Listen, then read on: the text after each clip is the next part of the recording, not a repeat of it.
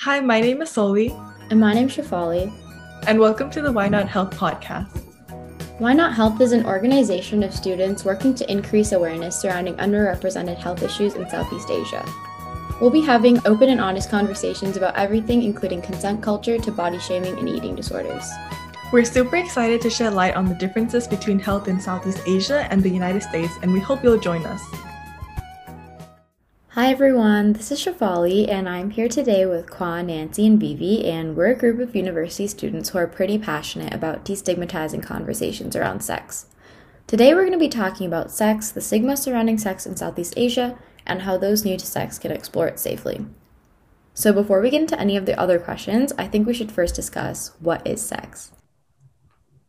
That is a very interesting question. What is sex? I think sex to me is another form of communication, but just a deeper level. But yeah, I think sex for me is just another way that two people communicate with each other, very honestly, in the most vulnerable form, and in many ways, the sexiest form. What do you guys think?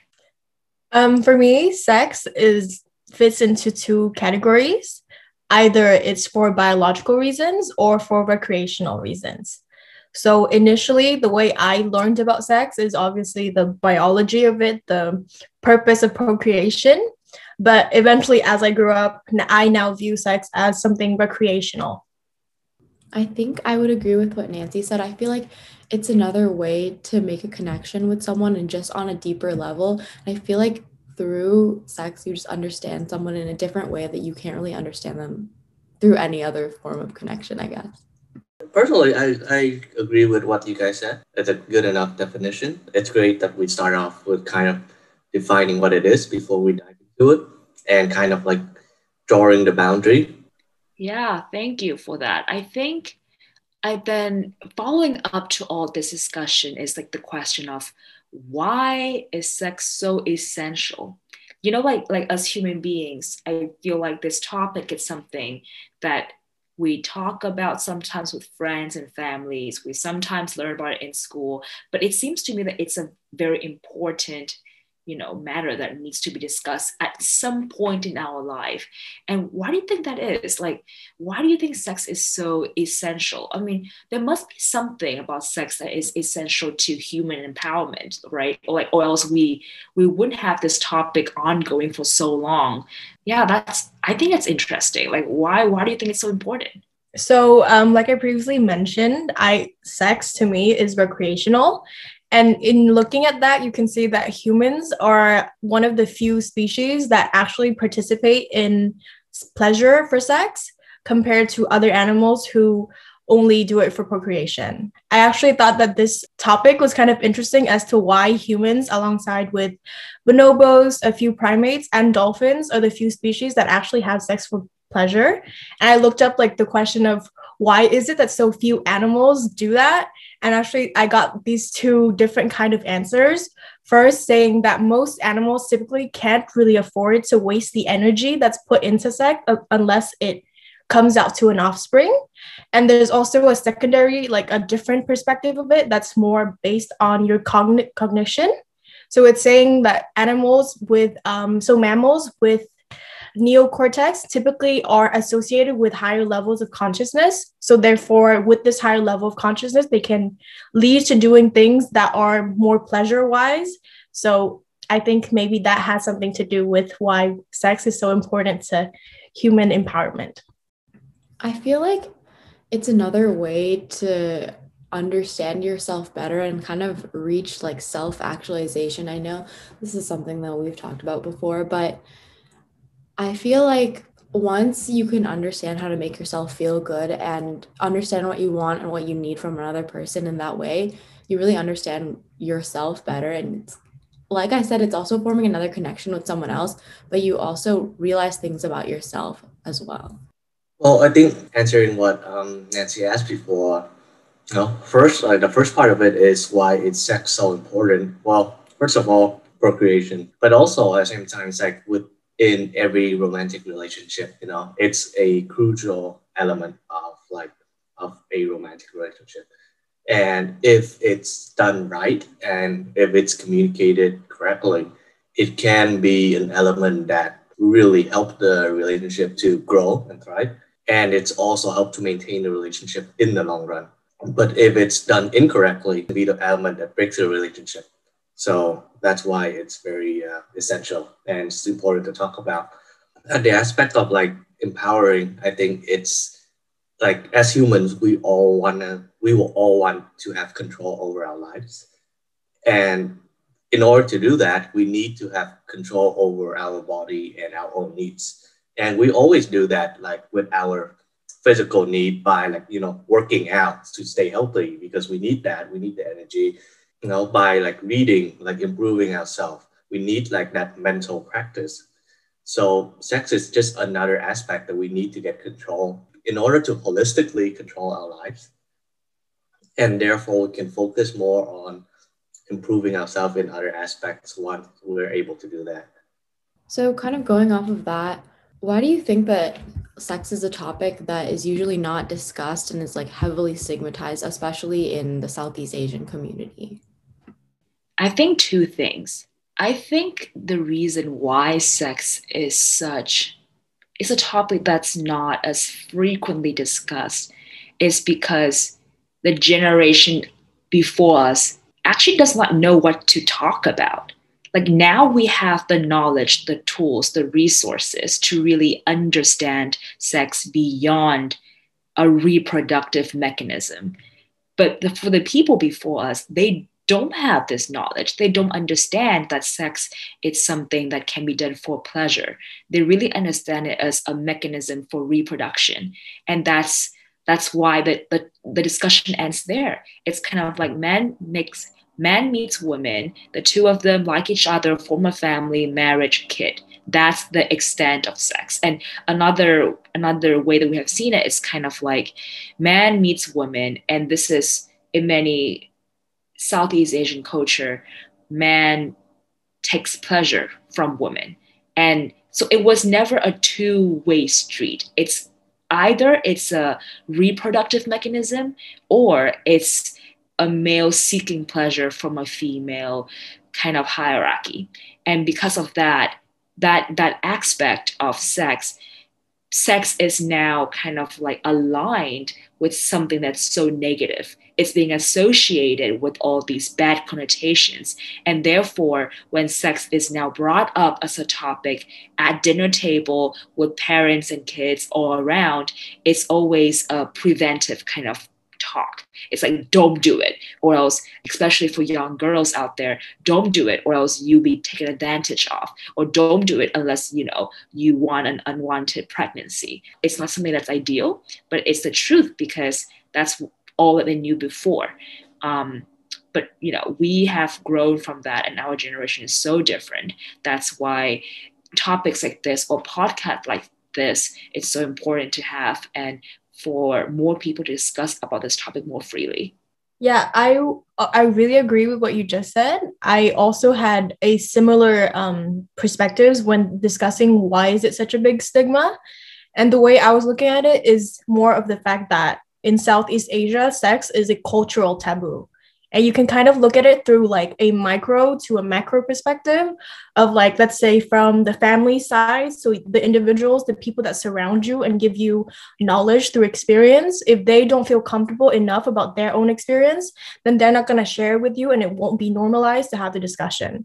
If you go even further, you can look at education or the media, the fact that education already isn't having enough focus on sex education. So that means people don't have the theoretical or the knowledge of understanding it by the most simplest definition.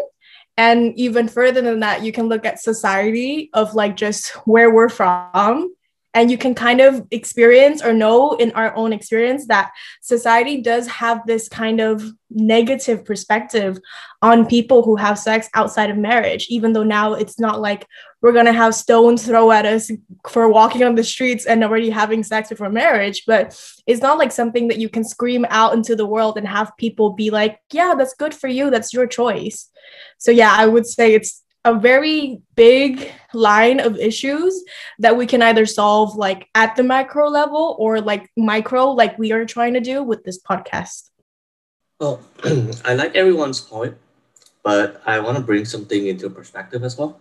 And I think it's important to look at it as like a holistic view. And it's that, well, first of all, I don't think that it's a taboo because the previous generation doesn't have much to talk about it and that they don't know about it. I think they did what they could. And it's fair to point that out. Because when you look at Southeast Asia, historically, it has been like a war-torn region, right?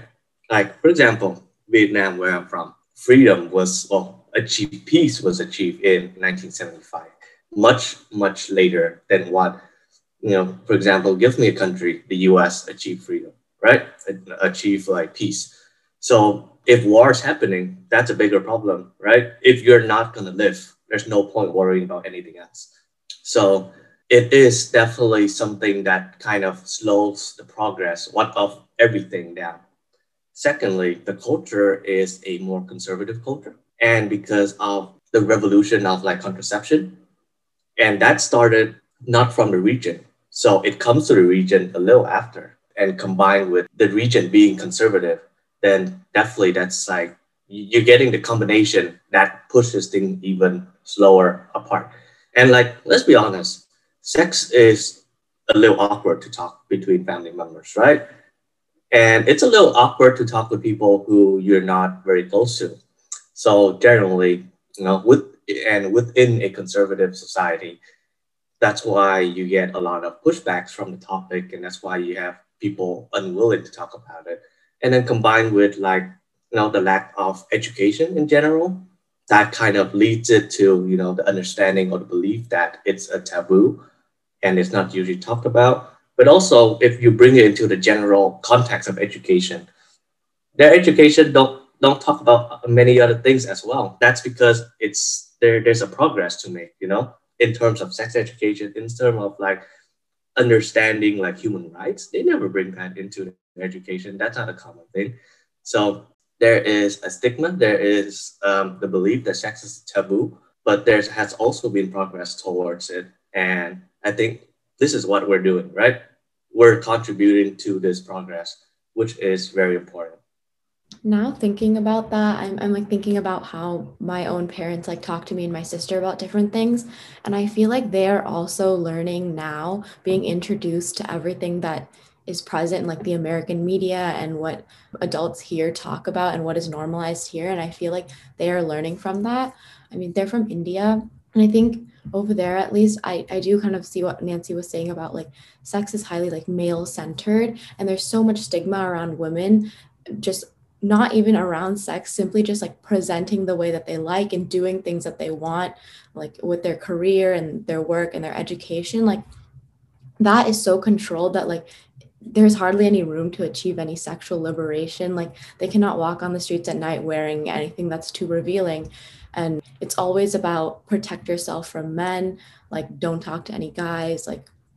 And it's mostly because like they're so controlled in that society that it's hard for them to even talk about sex and things like that, especially if you're a girl. Even like in America now, I see the difference between how like Indian American men are brought up by their parents versus like Indian American women, because their parents just don't want to expose them to that, because they want to, it comes from a place of like protection. But because of that, it's hard for them to understand their sexuality.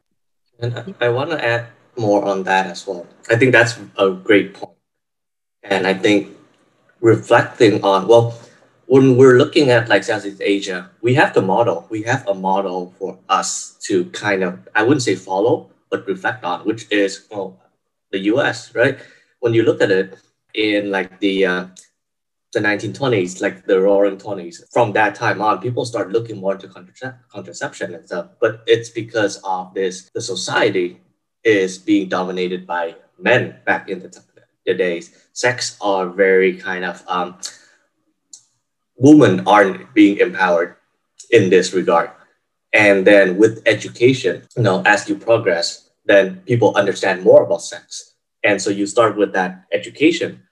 but then they're still not empowering women.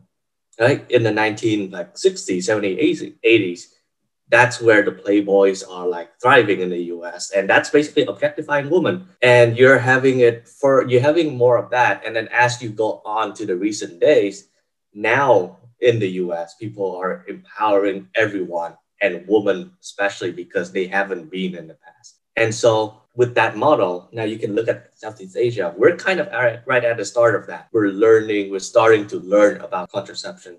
So I think it's important to recognize a few things. That society is very conservative toward it. It's seen it as a taboo. Second, we need to empower women and anyone that isn't being empowered. For example, the LGBT community. And then thirdly, there's that lack of education. And we can only empower people when they have the necessary resources to learn from and to explore. And I think, yeah, that's the West is a model to kind of like reflect on and look at them to kind of compare between like the Southeast Asia and the West. Thank you for that. That's an amazing analysis. Like the comparison is so clear, right? It's like right in front of us, but we never kind of put A and B together and see, okay, Southeast Asia is actually in its way there. It's in progress. It's at the beginning of a very new form of development, I will say. And now that other necessities have been afforded, maybe the fact that Southeast Asia has reached somewhat of a more peaceful time, even though we all understand that Myanmar is not at peace right now and our hearts are with them. The other parts of Southeast Asia, it's somewhat at peace, and we're glad that we've achieved such milestone. But now that people have water, have electricity, can go to school, have a somewhat stable career, stable income, their lifestyle and happiness level have increased, they can now afford to think about the luxury part, which is the top of the pyramid for, a person achievement, self-actualization, once the other milestones at the bottom of the pyramid have been achieved. So thank you so much for that. To carry on from that conversation, one thing I want to ask will be, how can we discuss this topic that's been stigmatized for so long respectfully and sensitively? Sometimes it's hard to navigate this conversation. Again, like you said, Khoa, it's a very weird topic to talk to your parents about. It's a weird topic to even talk about. And how can we navigate to discuss about, such a weird topic overall? I think just starting off, come in with an open mindset and be willing to learn, be willing to feel uncomfortable because the topic itself is uncomfortable to talk about. And with that mindset, then you can start to take other steps that we will discuss as we go on. I think being vulnerable is super important. Like being able to talk about it openly, like Khoa said, just like having an open mindset. And I also think another important thing is to not alienate anyone from the conversation. There's definitely a lot of people who are more inexperienced, things all along the spectrum, but I think it's important to keep in mind that we all have different experiences and we should take that into account. I think another thing to think about, especially now with sexual liberation becoming so much more intersectional, something that I want to do is like include everyone in the conversation. I think the most important thing for me in approaching talking sex in a good way is prioritizing the safe space, so that making everybody feel like they can share and they have somebody that wants to listen to them. And I think what's also crucial in making that safe space is that you have to be selective with who you talk with. You cannot just want to have the conversation with a person that you assume or think would be useful. For example, if you bring back what we just talked about with our parents, right? So you would really ideally want to be able to talk about sex with your parents, but if they're not ready, then that conversation is not going to be good for you. So if you want to approach the topic in a good way, then for yourself, you should be selective on who you can share with and whether that person also wants to share with you too, because it's also like a very two-directional conversation. So yeah. Thank you so much for that. I think that's a very good point that you make. I think I've never thought of, conversation around sex like that. It's a very two-directional conversation. It's kind of like, are you ready to have this conversation?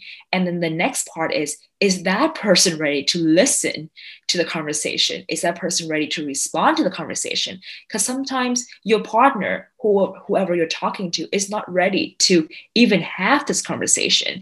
And the best thing to do around sensitive topics is to wait, right? Is to wait and to be patient about it. Not pushing it is important. Be open-minded and always say, I'm always here. If you want to talk about it, I am, always here, welcome with open arms, open mind, everything once you're ready. But to push it, it's something that we should not do when it comes to topics that are sensitive and so personal as well. It's something that, it's so close. It's the most personal thing that anyone can share with anyone else. So this is, I think it's important to be vulnerable and to be genuine as well when it comes to topics like this. All right, I think that wraps up our very first episode. We hope that you were able to reflect and think more about your own experiences with sex and the stigma that surrounds it.